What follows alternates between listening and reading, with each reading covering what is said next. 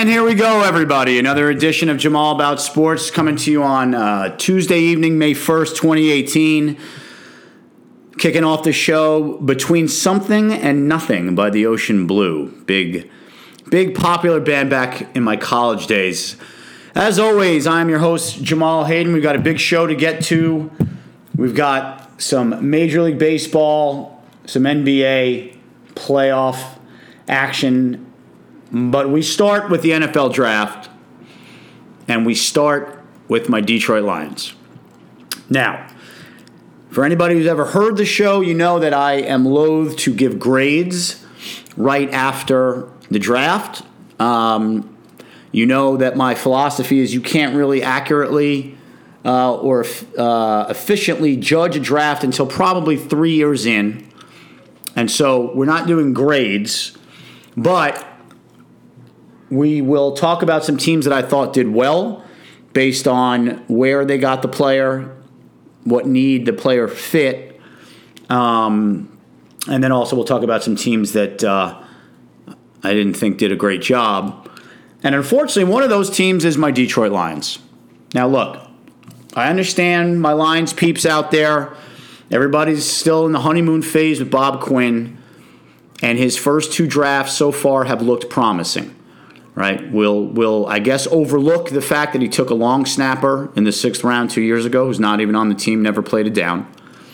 Right, I thought that was a ridiculous, beyond arrogant move. Right, because the Patriots had done it the year before. Again, if you're the Patriots, you're allowed to do that. When you're the Lions, you're not allowed to do that. Okay, particularly that year when the Lions had already on their roster one of the best long snappers in the game in Dom Muehlbach. So. But we'll look past that. Look, the Taylor Decker pick was a good pick. He didn't play well last year. He was hurt for the first half of the season. He struggled when he came back. But he had a solid rookie year and, by all accounts, should be a very solid left tackle. Second-round pick, A'Shawn Robinson. He's been okay, hasn't been great. Didn't see the jump from year one to year two that you would have hoped to see. But, you know, he's certainly not a bust by any stretch. And there's certainly still some potential there. He's still pretty young. I think he's only like 22 years old, even though he looks like he's about 40. Graham Glasgow in the 3rd round, center guard from Michigan, has started a lot, played a lot, looks to, again, to be like part of the solution. He will be a starter, barring injury this year, at either guard or center for the Lions. 4th round pick was Miles Killebrew, a guy that I loved, the safety out of Southern Utah. Lots of things were expected from him last year. He started off the year really well. Sort of fizzled out down the stretch. Didn't play a ton. Played in some sub packages here and there. Plays special teams. He's a good special teams player. You hope to see a jump from him. But in any event, that was 3 years ago. So that draft right now, I would give a B. Quinn's first draft. But we're not talking about that. We're talking about this year's draft. And I said it last week, I wanted the Lions to trade down. I thought if they did and got an extra 3rd-round pick, they could address their biggest needs to me, which were interior offensive line, defensive line, edge rusher, and running back. So the Lions did not trade down. They did take an interior offensive lineman with their first pick, Frank Ragnow, center out of Arkansas. I saw some of the draft analysts, specifically Dane Brugler, whose guide I bought, who does a great job with the draft and knows a lot. He had him as he had a 2nd-round grade on him. Pro Football Focus, as a counterpoint to that, had Ragnow graded as the highest-rated center. So, look, you're going to have varying opinions on these players. You know, you ask 10 guys, there's very few players, save for, you know, a Saquon Barkley. Right? There's varying opinions on a lot of these guys. And so the fact that the Lions took this guy at 20 when there were some edge rushers on the board, notably Harold Landry from BC, I didn't love it, but it's a position of need. And I actually would have preferred David Hernandez, the guard out of UTEP that the Giants ended up taking at the top of the 2nd round, 2nd pick of the 2nd round. But, you know, again, I will defer. Bob Quinn and Matt Patricia probably know more than I do. And this is the guy they loved. And apparently, by all indications, the Bengals, who picked 21st, right behind the Lions, would have taken him. if the Lions did, and supposedly the Patriots would have taken him at 23 if the Lions didn't. So I have no problem with that pick. Is it sexy? No, but that's fine.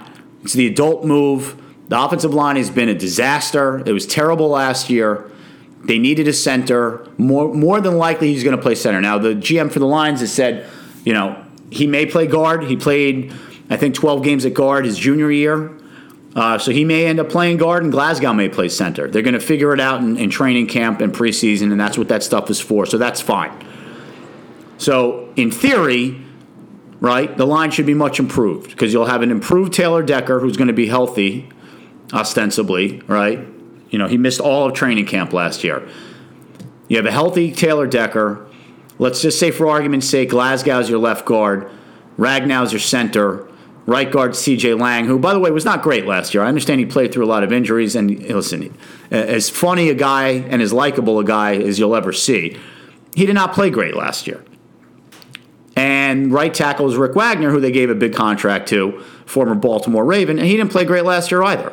So those guys need to play better. Now, look, there were a lot of theories as to why the offensive line didn't play well. One was injuries. Two was the blocking scheme / the coach Ron Prince, who was the first guy fired with Jim Caldwell. So that told you all you needed to know about what Bob Quinn thought about Ron Prince. And there have been whispers and grumblings from players unnamed, but that they did not like his style at all, and it didn't work. So look, they brought Jeff Davidson in, longtime NFL offensive line coach, played at Ohio State, played in the league, supposedly relates much better to the modern-day player. So you would think, by all accounts, the Lions' offensive line should be significantly better than last year. So I had no problem with that. But then we get to the second round, and this to me is where the draft started, the wheels started to come off for Bob Quinn. So we identified running back as a need. The Lions realized that it was a need, despite the fact that they signed LeGarrette Blount in the offseason. We talked about him, right? It's a one-year deal. He's 32 years old. You know, can he give you 15 to 20 carries a game? Probably. He's probably best served, though, and best suited for, you know, a lesser role, and certainly your hammer back, your short yardage back, and your goal line back, because that's what he's really good at. And that's fine. He's not going to give you much in the passing game, but that's okay. The Lions have Theo Riddick, who excels in that category. So the Lions there in the second round were sitting there, and they saw Ronald Jones, a back from USC, get drafted in the first six picks, and Nick Chubb, the running back from Georgia, who I loved and would have been thrilled if the Lions taken him with their original pick in the second round. I would have been very happy with that. But the Browns took him.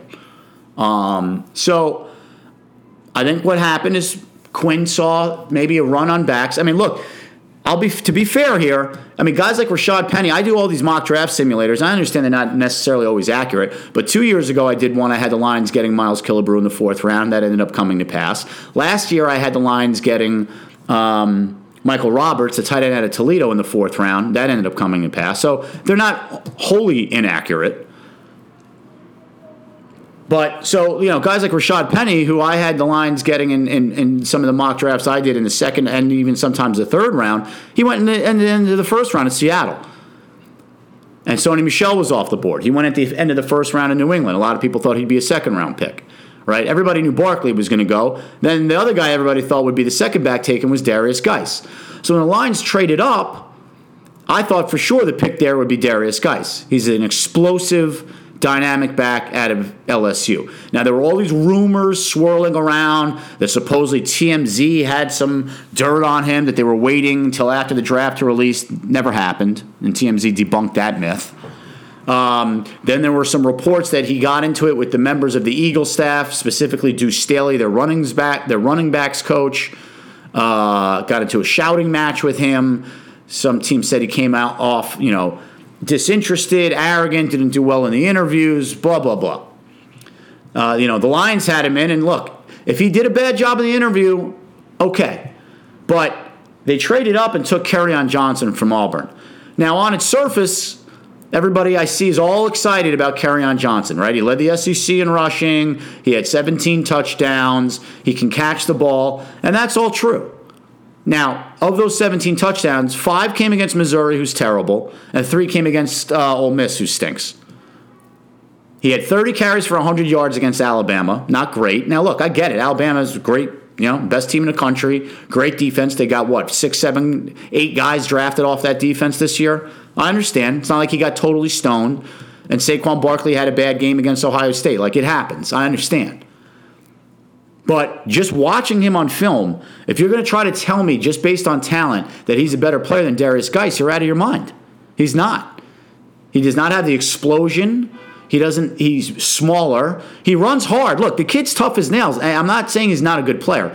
He looks like a solid back.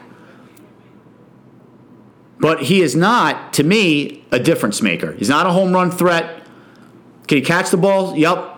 Does he run hard? Yep. But he's also 5'11", 214 pounds. And if you're going to try to run over people like that, at that size in the NFL, and he's kind of tall and angular. He's not one of these short, fire hydrants.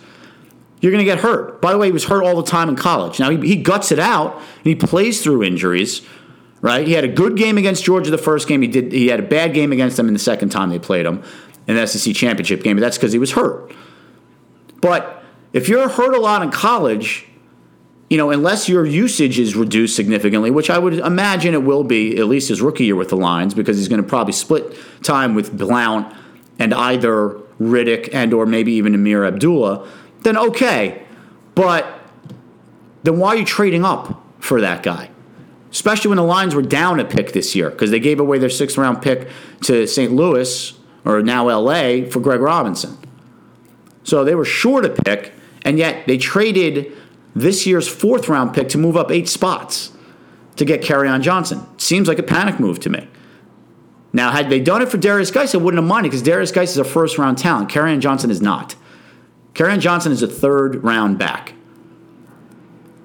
And for all those people out there that liken his game to Le'Veon Bell because he's very patient runner, that's all well and good, and I definitely see some of that. But you know what he looks like a lot to me? Former Lions running back Kevin Smith, another guy who had a ton of carries in college, was super dependable, tough as nails, did not translate to the NFL, but wasn't a burner, wasn't a home run hitter, kind of a between the tackles guy. And, the Lions seem to think that they can run Johnson more outside this year. We'll see. But I did not like that pick. First of all, I don't like trading up as a general rule anyway. So I was not thrilled with that. Because, again, I don't think the Lions were in any position to be giving away draft picks. But, look, if he turns out to be a really good player and is part of a stable of running backs that greatly increases the Lions' running game this year, I'll happily admit I was wrong. But I just don't think it was the right move. Time will obviously tell. And then the 3rd-round pick is about as big a head-scratcher as you could possibly get in a defensive back from Louisiana Lafayette named Tracy Walker. Now, I will be honest. I study the draft really closely. I have been for 20 years. I worked for the University of Maryland football team. I was on the field around guys that got drafted in the NFL. I know what pro players look like. I've been on the field with the Lions at mini camps. I understand what talent looks like. But I will admit, I don't know anything about this guy. Now, I went back and watched some of his highlight clips. They're kind of hard to see because he played at a small school. He looked like a nice player. Okay. A lot of the draft analysts had him rated as a 4th or a 5th-round pick. Lions took him in the 3rd round. Took him in the 3rd round when guys like Harrison Phillips were still available. Obana and Nwankwo, the edge rusher from Oklahoma, was still available. Positions of much bigger need. I mean, I understand Patricia likes to play 3 safety sets. Lions already have 4 safeties on the roster right now.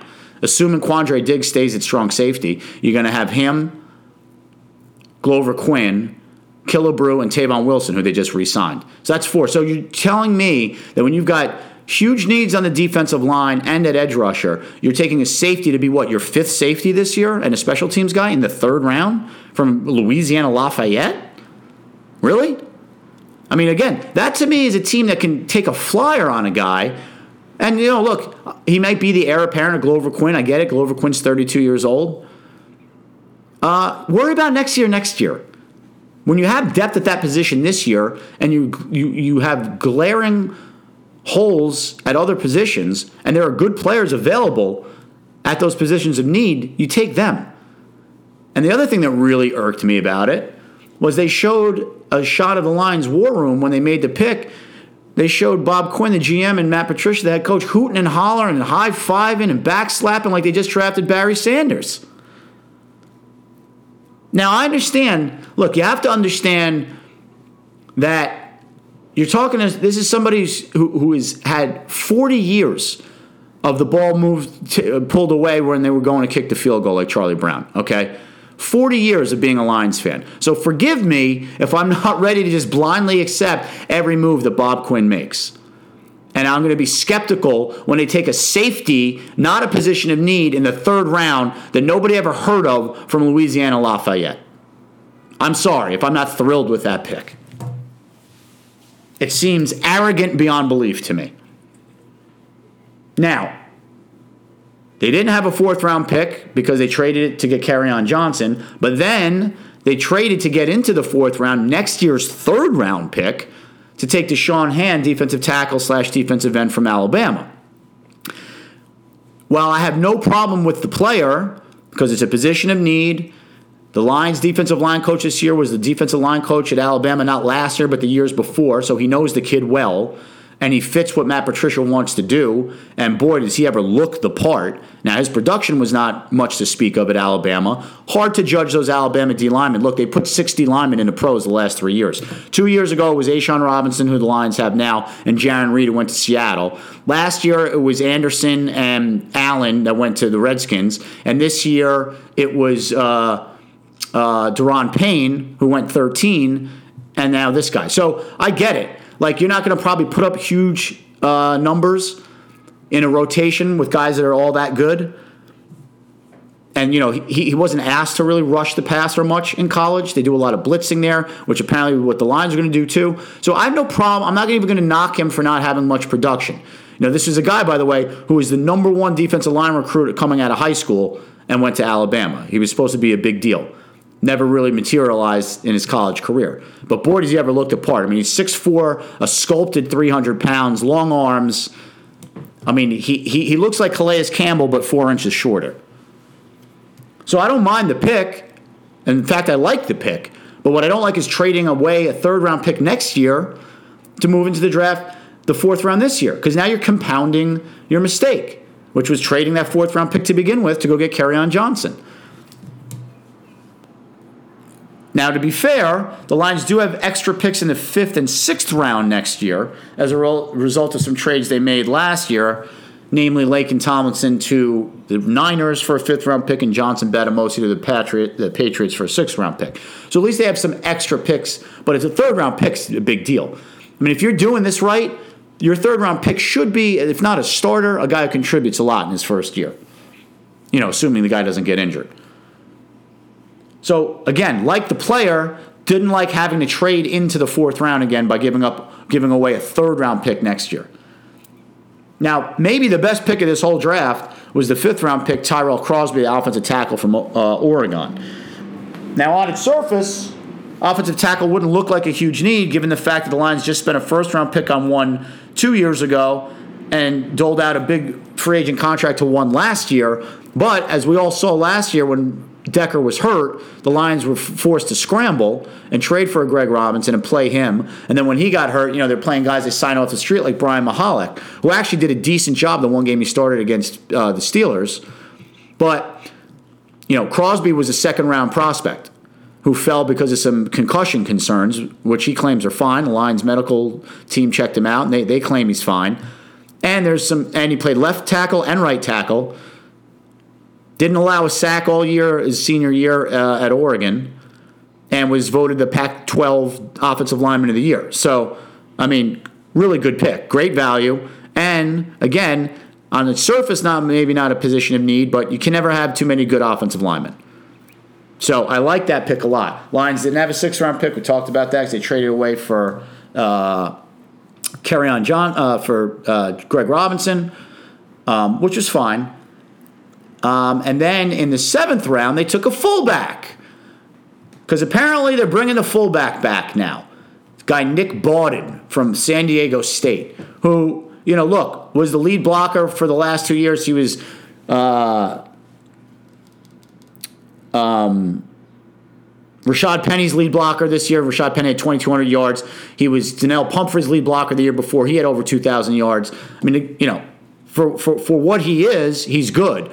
I just, again, to me, fullbacks you don't waste draft picks on because hardly any teams use fullbacks, and they're generally undrafted free agents.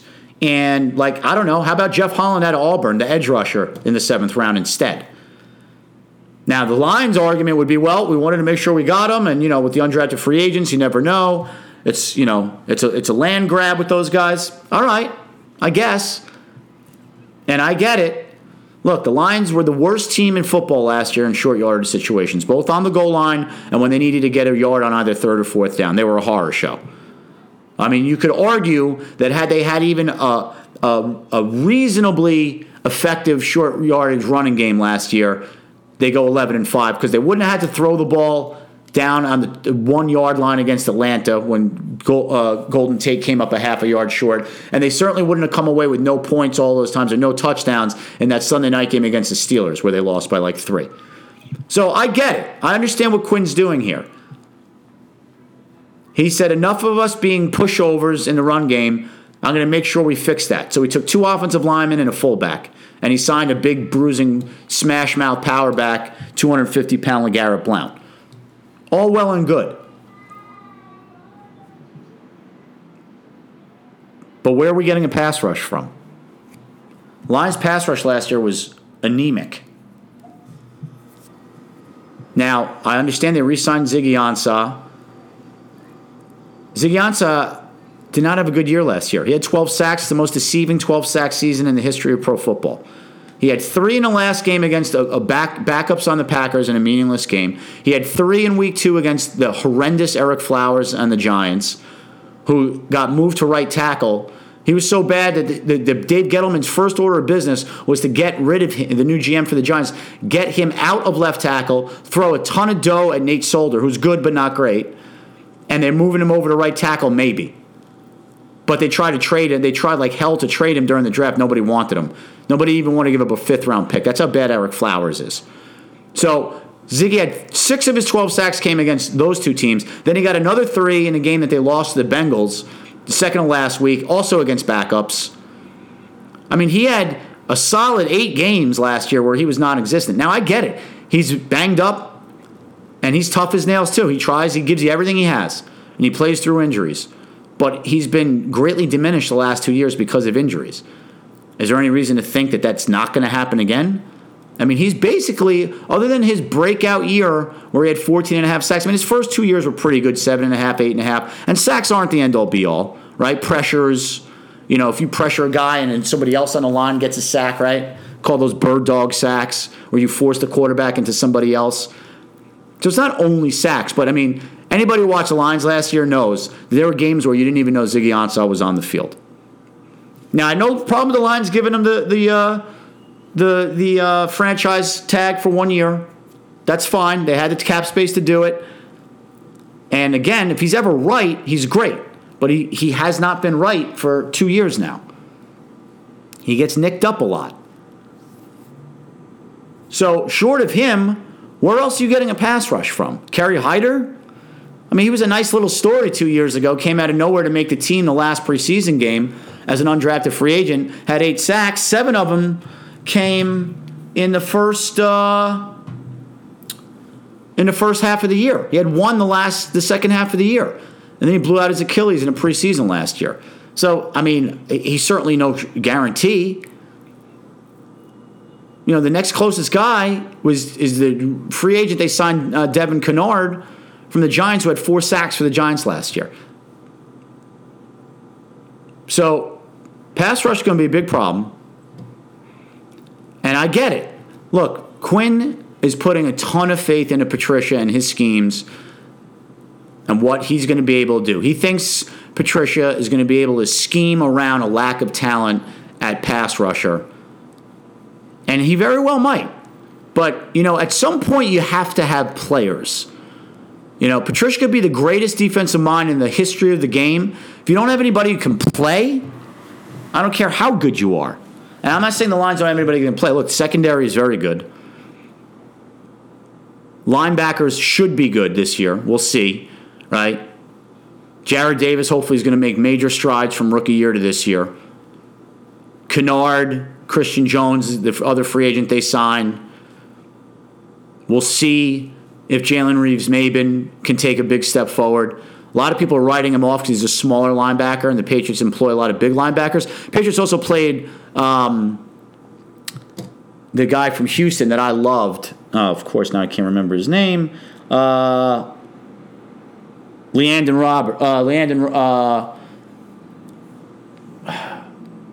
Roberts. What's his name?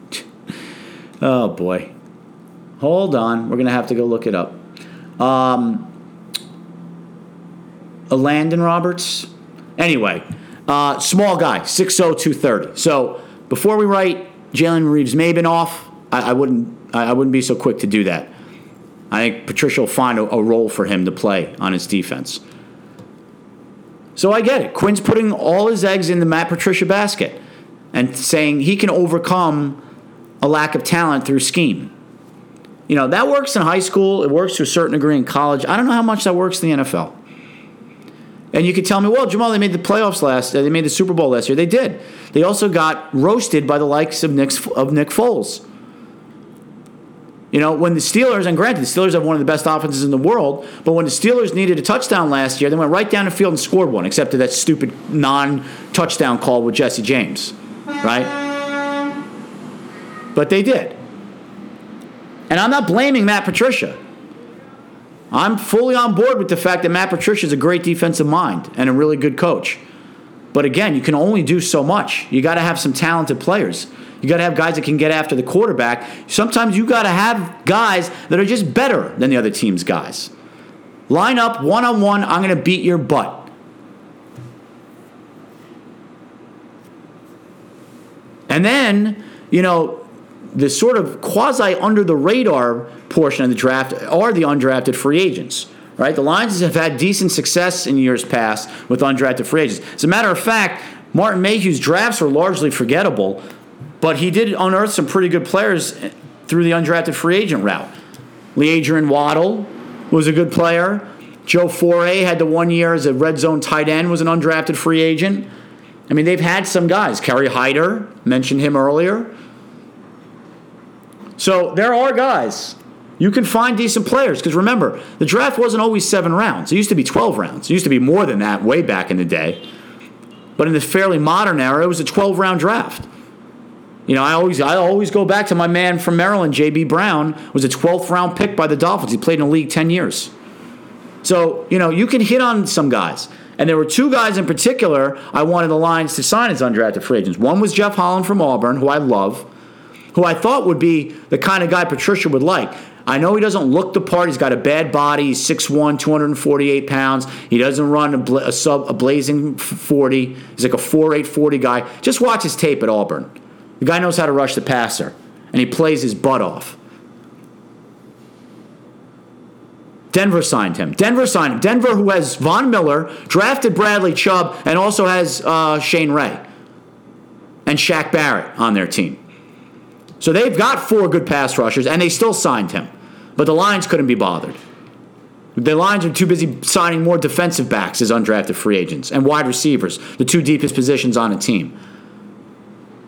And then the other guy I loved was Hercules Mataafa out of Washington State. Again, guy kind of doesn't necessarily have a true position. He played some D tackle, very undersized at 250 pounds. Played some linebacker. You would think, again, that would be the type of guy that Patricia could find a way to deploy. Guess who signed him? The Vikings. The Vikings, whose defense is far superior to the Lions. But yet somehow they felt it was worth a shot, taking a flyer on him. But the Lions apparently had no interest. So look, I get it. Another way to improve the defense is to have a really good offense. And if the Lions are going to have a good running game this year, short yardage and otherwise, that should improve the offense greatly. If you're playing from ahead a lot, that helps. You know, and late in the fourth quarter with, you know, a 1-score lead or less than a 1-score lead, You know, if you're able to run the clock out or pick up a big, crucial, third down and one, because you can give the ball to Blount and bash through guys and run the clock out, yeah, guess what? Now you don't have to put your defense back on the field and pray and hope and cross your fingers that the defense is going to be able to stop the other team's offense. I understand. It's more than one way to skin a cat. I get it. I just was disappointed in this draft. Disappointed. I hope, by the way, I'm dead wrong. I will be, let Kerryon Johnson go for 100 yards and 2 touchdowns his first game. Let Tracy Walker have a big interception or a big pass breakup, and let the fullback, pave the way for a 150-yard rushing game overall for the Lions. I'll be thrilled. I'll do a podcast after week one, and I'll be the first one to say I'm a dope and I don't know anything. All right, we're going to take a short break. We'll be back right after this. Okay, we are back here on a draft recap edition of Jamal About Sports. Just finished up my take on the Lions draft. Now we move on to some teams I thought really nailed it. And we'll start locally here with the New York Football Giants. You talk about a team that had a plan, knew exactly what they wanted to do, and executed it flawlessly. The Giants would be the poster children for that exact strategy.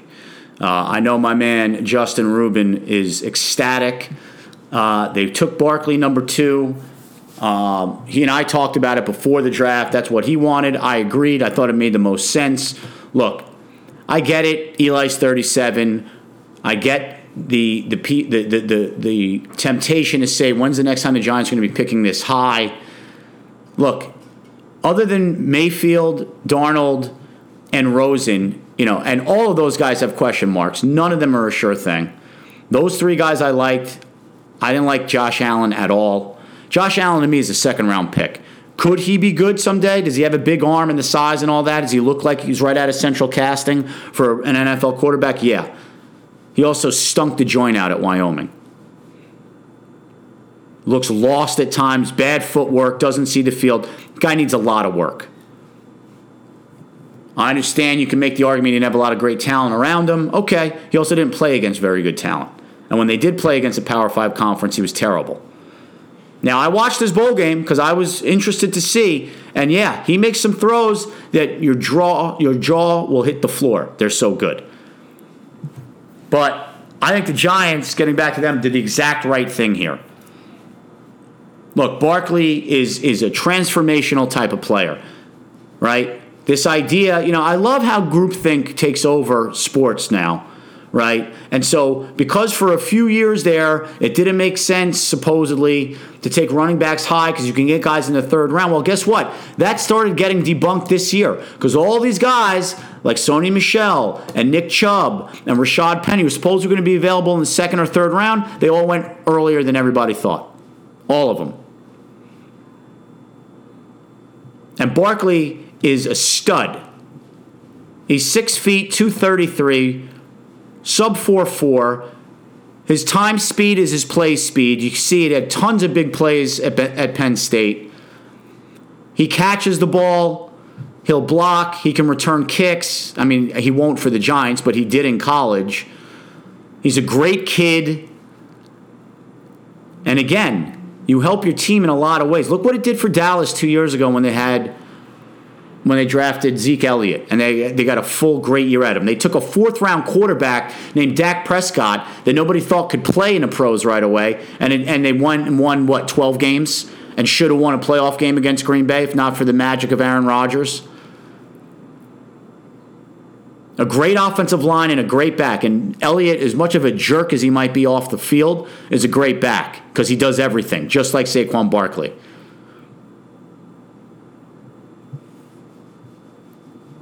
And I understand Eli's looked bad the last 2 years. The team has been bad. Giants have had one of the worst offensive lines in football the last couple of years. Then plus last year, anybody who was halfway decent got hurt.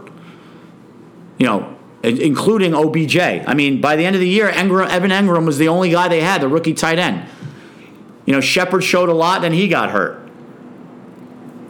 And they never had a running game, and they never had an offensive line. I don't think it's unreasonable to think Eli can give you two more solid years. Again, you're not asking him to, you don't want Eli throwing the ball 40 times a game anymore. And now we won't have to. So I thought taking Barkley there at number 2 was a no-brainer. He's the best player in the draft. And, of course, the Browns could have had him, but the Browns are the Browns. So they went, and I love Baker Mayfield. Don't get me wrong. I do. I wouldn't have taken him 1, though. Then in the second round, they took one of my favorite players in this draft, Will Hernandez, the guy from UTEP. Now, I will be honest. I'd never heard of the guy until the Senior Bowl, but I watch every Senior Bowl practice.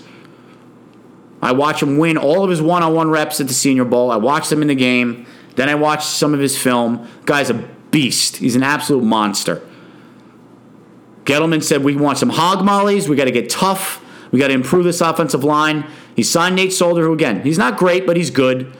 Forget about the money with Nate Solder. It was a big position in need for the Giants. He's still, 29, 30 years old. He's not over the hill yet. He's a solid left. Look, he's good enough to start at left tackle for the Patriots the last 5 years, right? He may not be Anthony Munoz, but he's a solid enough player. And now you plug Will Hernandez in a left guard next to him, and now you just improved your offensive line in a big way. So I love that pick. Lorenzo Carter in the third round, this kid from Georgia, I mean, talk about tools. 6'5", 250, 4'5", 540. Didn't put up huge sack numbers at Georgia, but every time I watch a Georgia game, which is a lot, you notice him. Now, he's got to develop, but as a rotational player, probably his rookie year. And James Betcher, the new defensive coordinator, the guy who came from Arizona, who does a great job of mixing and matching guys, I bet you they get a lot out of him. I love that pick. I put it this way. He was a third-round pick. I would have been thrilled if the Lions took him in the second round. Then they took B.J. Hill, another one of my favorite players, a stout defensive tackle from NC State, and another third-round pick they had. Then they took Kyle Oletta, the quarterback from Richmond, in the fourth round, who people really like, looked very good at the Senior Bowl, decent size, has all the intangibles, doesn't have the strongest arm in the world. Okay, guess what? You got Davis Webb, who, again, looks the part, big, strong arm, and you let those guys battle it out all training camp and preseason, and you see who wins the backup job, and then you develop the other guy. Smart. And then they took R.J. McIntosh in the fifth round, defensive lineman from Miami, also a guy that's got good size and certainly has potential. Look, the Giants clearly had a plan. They stuck to it. It's obvious what they wanted to do, and they did it. They want to get bigger, stronger, particularly on offense and the offensive line, similar to the Lions in that respect, except they got the best running back in the draft. The Lions got about the 10th best running back. And to me, they got the best guard in the draft, or one of them, in Will Hernandez. I mean, look, if you told me the Lions would have taken Will Hernandez in the first round, Lorenzo Carter in the second round, and Royce Freeman, running back from Oregon that I think Denver took in the third round, I would have been thrilled. So I thought the Giants nailed it.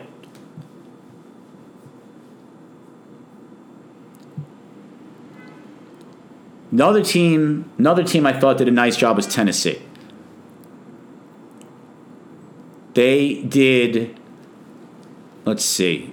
Well, they took Rashawn Evans, linebacker out of Alabama, who's in need, right? They lost one of their top linebackers, went to the Jets in free agency. They took Rashawn Evans. He'll plug and play. Then they took Harold Landry in the second round, pass rusher. Dane Cruickshank in the fifth round, corner/safety from Arizona. And then Luke Falk, the quarterback from Washington State, in the sixth round, as a to be a backup to Mariota, and then you never know. I mean, when the Redskins, and I'm not the biggest Kirk Cousins guy, as you know, but the Redskins took him in the fourth round the same year they traded up to get RG3. Worked out pretty well. So I thought Tennessee had a nice draft, particularly at the top, getting Landry in the second round and taking Evans to really beef up that defense, which is pretty good to begin with anyway. I thought Atlanta had a really nice draft. I mean, look, was receiver a big need for them? Probably not, right? They've got Julio Jones, but, Julio Jones is a little bit like Calvin Johnson. I mean, he's great, and he's a total stud, he also gets banged up a lot. And, you know, Mohamed Sanu's a nice possession-type receiver. Taylor Gabriel's a nice, you know, deep threat. They just took Calvin Ridley. You know, Calvin Ridley, at worst, should be the number two guy while they still get a few more years at his prime out of Julio Jones. But, you know, if Julio Jones were to get hurt, and, you know, he played banged up a lot last year, you know, Calvin Ridley could certainly be the heir apparent to him.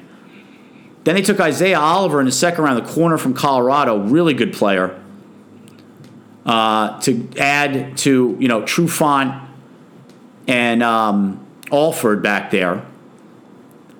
Dedrin Sanat, the D tackle from South Florida, in the third round's a good pick. Ito Smith, the scat back out of Southern Miss, is a nice pick, even though, you know, they're too deep already with Tevin Coleman and the kid from Florida State. But, you know, I think Tevin Coleman's going to be free agent after this year. So I thought they did a really nice job. And I thought the Redskins did a nice job. I hate to say it, but look, a lot of people had the Redskins taking Guice in the first round at 13.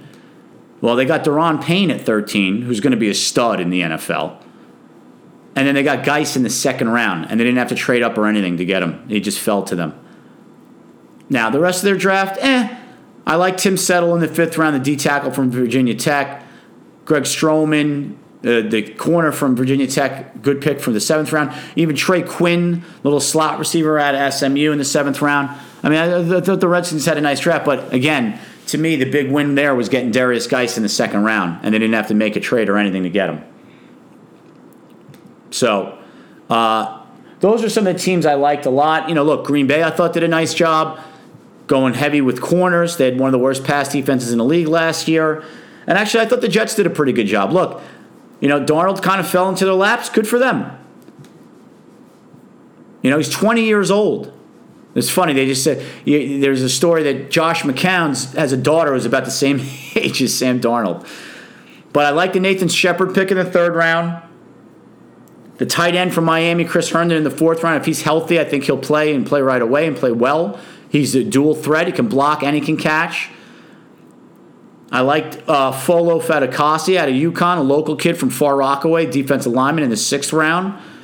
And Parry Nickerson, the corner from Tulane, also in the sixth round. Very interesting. Smallish, kind of slight, really fast, and can play. You know, you would think he could develop into a solid slot corner and eventually replace Buster Screen. So I thought those teams all had really good drafts. You know, some other teams, not as much. The Saints, head-scratching move, trading up as much as they did to get Marcus Davenport, the tall, lanky edge rusher from University of Texas, San Antonio. A lot of people had him going in the first round, and he went 16. So the fact, though, that they traded up from 27 to get him, they gave up a lot to get him. And the rest of their draft, underwhelming, to say the least. But, you know, look, they nailed it last year. Nobody had a better draft than the Saints last year, so you got to give them the benefit of the doubt, I guess. And, you know, this year we'll see, too. But, I mean, last year's draft, you know, Ramczyk played every down and right tackle. They killed it with Kamara in the third round.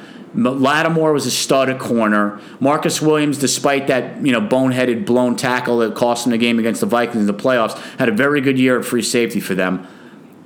I mean, that's four guys right there, and they all played a ton, and they all played well.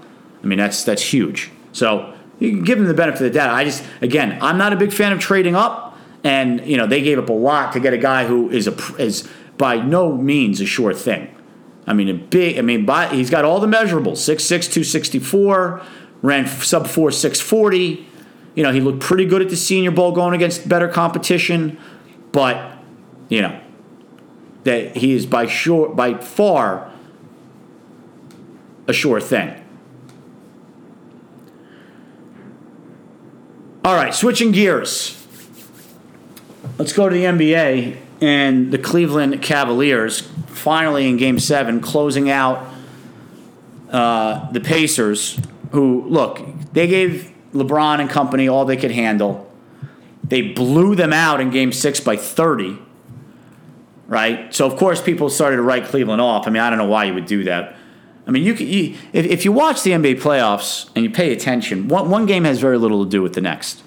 Like last night, Philadelphia looked bad against the Celtics. They're not going to get swept. I'll say it right now. That series is going 7 games. They had a bad first game. Now, my guy Terry Rozier is playing his tail off for the Celtics, playing great.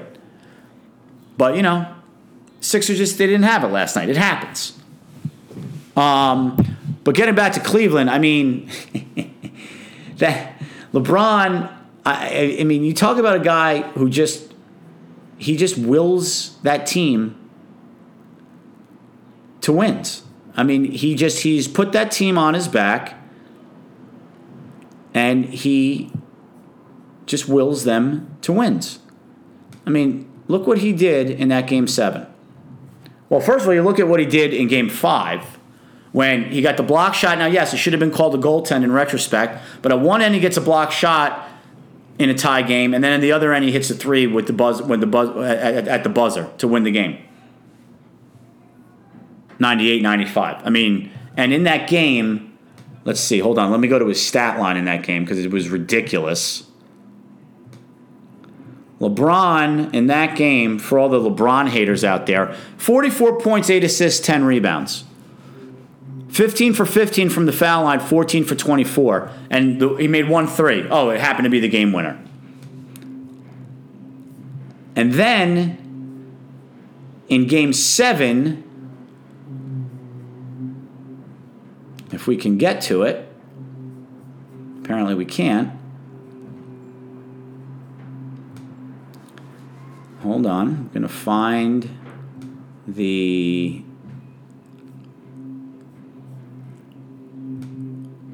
box score. Here it is. Sunday's box score. In Game 7, oh, and by the way, he's playing almost the whole game. He's playing like 44 minutes, 46 minutes. In Game 7, just for fun, he threw in 45 points, 7 assists, 4 steals, 8 rebounds. 16 for 25 from the field. 11 for 15 from the foul line. Not great. We talked about it, though. That's the one chink in his armor, right? He sometimes gets streaky and not in a good way from the foul line. He'll miss some foul shots. But, I mean, so in the last 2 wins that they had, 44 points, 45 points, and a game buzzer beater for 3 and a block shot at the other end before that in Game 5. I mean, what more do you want the guy to do? And can we stop with the Michael Jordan comparisons already now, please? Can we just appreciate LeBron James's greatness in this moment and in this context and for what it is? What is the obsession with constantly trying? When's the last time Michael Jordan played a game in the NBA? Michael Jordan is the owner for that disaster Charlotte Bobcats team, okay, that stinks year in and year out. That's what Michael Jordan is in the NBA right now. You could give LeBron James the MVP every year. Now, James Harden had a great year, and I have no problem with him getting it. I had no problem with my man Russell Westbrook getting it last year. But if you wanted to give it to him every year, you could, and nobody would say boo. And for him to drag this team that's not very good, okay, this is not a good Cavaliers team. I mean, look, they finally got some contributions from some supporting cast members. You know, give Ty Lue some credit. Did not have a great series, but he inserted Tristan Thompson in the starting lineup, a guy who had been a big part of the rotation and then barely played this whole series. Put him in. He gave them 15 and 10 and a big spark early in that game. You know, Kevin Love was not great. He had 14 points. But he made 4 for 8 from 3. He chipped in at least, and 6 rebounds. And then George Hill, who was hurt and missed a bunch, you know, he wasn't great. His line doesn't look great, 8-11 points, but he was 9 for 11 from the foul line. He had 6 rebounds, 3 assists, played well, gave him some good minutes. But, I mean, you know, look. I mean, Kyle Korver, 1 for 7. J.R. Smith, 3 for 9. Larry Nance Jr., 0 for 2. Jordan Clarkson, 0 for 4. I mean, there's not one. The only somewhat all-star left on this team is Kevin Love, and he's playing hurt with a torn ligament, I think, on his left thumb. And, you know, he's been injured a bunch this year, right? He had concussion, and, I mean, he's Kevin Love is not the same player that he was even 2 or 3 years ago. So, I mean, LeBron is doing this pretty much. He's a one-man gang. And he has to be. So it'll be interesting to see. I don't think it's sustainable. I think Toronto gets past them in 6 games, maybe even 5. But, you know, again, I still don't understand the faction of people out there that want to take shots at LeBron. I mean, I just don't get it. Boston, Philly, we talked a little bit about that. Look, Rozier played great last night. Tatum played great last night. Stevens is probably the best coach in the NBA, maybe, you know, this side of Popovich. You know, they've got guys, you know, not that he's great, but even Shane Larkin, who was a bust for both the Knicks and the Nets, gives them some meaningful minutes every now and then. I mean, he's not a star by any stretch of the imagination. But the fact that he's even A, in the NBA, and B, contributing on a playoff team is stunning. Stunning. Looked like one of the worst players I've ever seen when he was on the Knicks and the Nets. Brad Stevens and that coaching staff has to get some credit for that. You know, I mean, look, the Celtics, no Kyrie Irving. They just got Marcus Smart back. You know, Marcus Smart's not a box score guy. I mean, he might give you 5 rebounds, 4 assists. You know, he's an intangibles guy. He's not a scorer. He can't shoot. But he's a glue guy. He plays good defense. He's a hack. I mean, he will, you know, murder you on the court. You know, he'll do everything he can until they finally call a foul on him. But if you're a fan of that team, you want a guy like Marcus Smart on your team. If you don't like the Celtics, you can't stand Marcus Smart. But if you're a Celtics fan, you love him. Every team could use a guy like Marcus Smart. And, you know, Jaylen Brown is very good. He had a really good second year. Tatum has had a great rookie year. And Rozier's playing great. I mean, Rozier, I think, had 27 and 8 the other night. I mean, you'd be hard-pressed to get a better game from Kyrie Irving. I mean, he's playing like Kyrie Irving. He's playing great. Now, he's not giving it to you night in and night out, but he's had some monster games for the Celtics so far. Can we please get him in a Knicks uniform? Is that possible? Is there a way to figure that out? I would like that very much. And then, you know, everybody got all excited, myself included, about the Pelicans. You know, they lost pretty easily to Golden State in Game 1. They play tonight in Game 2. We'll see if New Orleans can bounce back. I think Curry is back tonight, too, though, by the way, which is not going to make it easy for New Orleans. I mean, unless he's completely rusty and he shoots, you know, 3 for 14. But again, you know, if Durant and Klay Thompson have really good games, that's sometimes all you need. That's how good those guys are. So, and their role players stepped up and played really well against New Orleans. And New Orleans' backcourt had a terrible game. Holiday and Rondo played terrible in the first round. And the other thing that makes Golden State tough is that Draymond Green, who's like 6'7" with long arms, can go out and guard sometimes. I mean, he was guarding Rondo in that game. You know, he was making it difficult. I mean, Damian Lillard's a really nice offensive player for Portland. He don't play any defense. He can't guard anybody. And the same thing with C.J. McCollum. You know, it's interesting to see. We'll see if Portland and the Wizards break up those backcourts because they're both backcourt-heavy teams, right? Their two best players on the teams by far, both the backcourt guys. Beal and John Wall do not appear to be a good match at all. They can't stand each other. The whole team can't stand John Wall, by the way. And then, of course, on his way after they got knocked out, shockingly enough, by Toronto in the Can't Trust Them series, he, of course, had a million things to say about they need this, they need that, whatever. But, again, I'm on record. I'll say it again. If John Wall is your top dog, you're never doing anything in this league. Nothing. Nothing. So it'll be interesting to see if Washington finally realizes they got to break that up. And the same thing with Portland. Because McCollum and Lillard are like the same guy. They're both scoring guards. Now, they're both really good players, really good scorers, talented. But it doesn't work. It's not working. Yeah, you'll win 45 games, make the playoffs, then you get swept in the first round.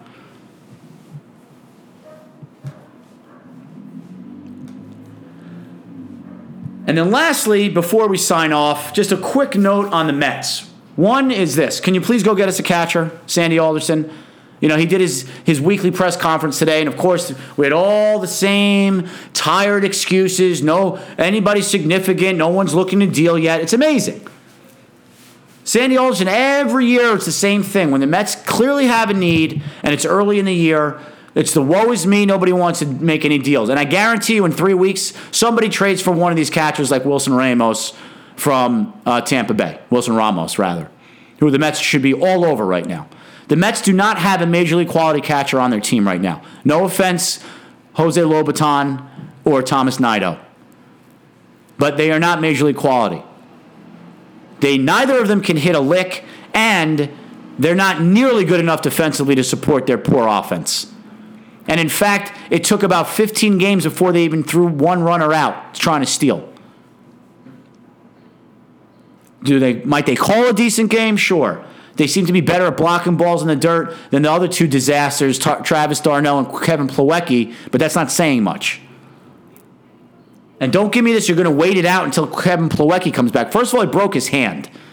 You have no idea when he's going to be back. And second of all, he's not all that good either. So go get a catcher. And stop giving me this woe is me nonsense, Sandy Alderson, that you do every single year. And then the second is, apparently there's a report that Matt Harvey was out partying in L.A. when the Mets were in San Diego. And then he pitched the next day. Well, guess what? He's not a starting pitcher anymore. He doesn't know when the hell he's coming in a game. He's a reliever. So people are all upset. Oh, he was out partying the night before he pitched. Big deal. And I can guarantee you, by the way, that probably half the Mets team was out partying. I can guarantee you that probably more than half, 3/4 of Major League Baseball, these guys go out after games. And so what? Who cares? These guys are, 27, 28 years old, millionaires. What do you think they're going to do? They're supposed to be hermits? And single, too, by the way. They're supposed to be hermits, supposed to sit in their hotel room and rent a movie and go to bed at 10:30? Come on. I love all the morality police out there now. Judging Matt Harvey's off-the-field lifestyle. Please, knock it off. Again, I get that the optics, as everyone likes to say, are bad because he got all mad that he got sent to the bullpen. Let him get mad. That's one thing about top-level athletes. They all have massive egos, all of them. And oftentimes that's what makes these guys as good as they are. They're combative. They have big egos. They're competitive. And then everybody got all mad because he didn't want to talk to the media 2 weeks ago. And they asked him, and he said, "Not a chance, guys." And they said, "Come on, why not?" And then he said, "No effing chance," or I don't bleeping want to. And everybody got all mad. Well, you know what? If I remember correctly, last year when he did miss, or he got to the ballpark late and the Mets suspended him because he was out all night the night before. Yes, that's a bad look. But then it came out that the reason he was doing that supposedly is because he was distraught because his model girlfriend broke up with him. And the New York tabloids had a field day mocking him and ridiculing him as a result of that. Making fun of the fact that he got dumped by a model girlfriend, making him look like an idiot and a loser and all this stuff. But now they're all of a sudden, they're all surprised that he doesn't want to be buddy-buddy with them and grant them an interview. It's interesting how that works, huh? And I'm not saying these specific writers wrote articles, but the papers that they work for had no problem printing back page headlines, making him look like a fool. And granted, again, he brought part of it on himself. But again, you can separate the two, right? Being out till 4 in the morning and then not showing up for work, bad luck. They Mets suspended him, fine. But then to publicly take glee in his heartbreak, that's a whole other thing. And so I don't blame him for not exactly wanting to be all chummy with the New York tabloid media now. And I'm not a big Matt Harvey guy. Look, I've said it before. He doesn't have any stuff left. Tommy John surgery and thoracic outlet surgery, nobody's had both those injuries ever before, I believe, in Major League Baseball. Some guys have had each of them. Nobody's had both. And you could just tell when you watch him pitch. His stuff is not there anymore. Could he maybe turn into a somewhat effective reliever? Because obviously, you're pitching to a much more limited amount of players. Maybe. And look, if the Mets turn around and trade Matt Harvey tomorrow, I wouldn't blink. Fine. You're not going to get anything for him right now. But that's fine. But, I mean, enough with the Matt Harvey stories. No one cares. He's barely on the team. All right, that'll do it for this week's show. As always, thanks for listening. Check us out on iTunes. You can check us out on SoundCloud. Check me out on Twitter at Jamal About Sport. Enjoy all the NBA and the Major League Baseball. We'll be back next week with another show, but until then, peace out.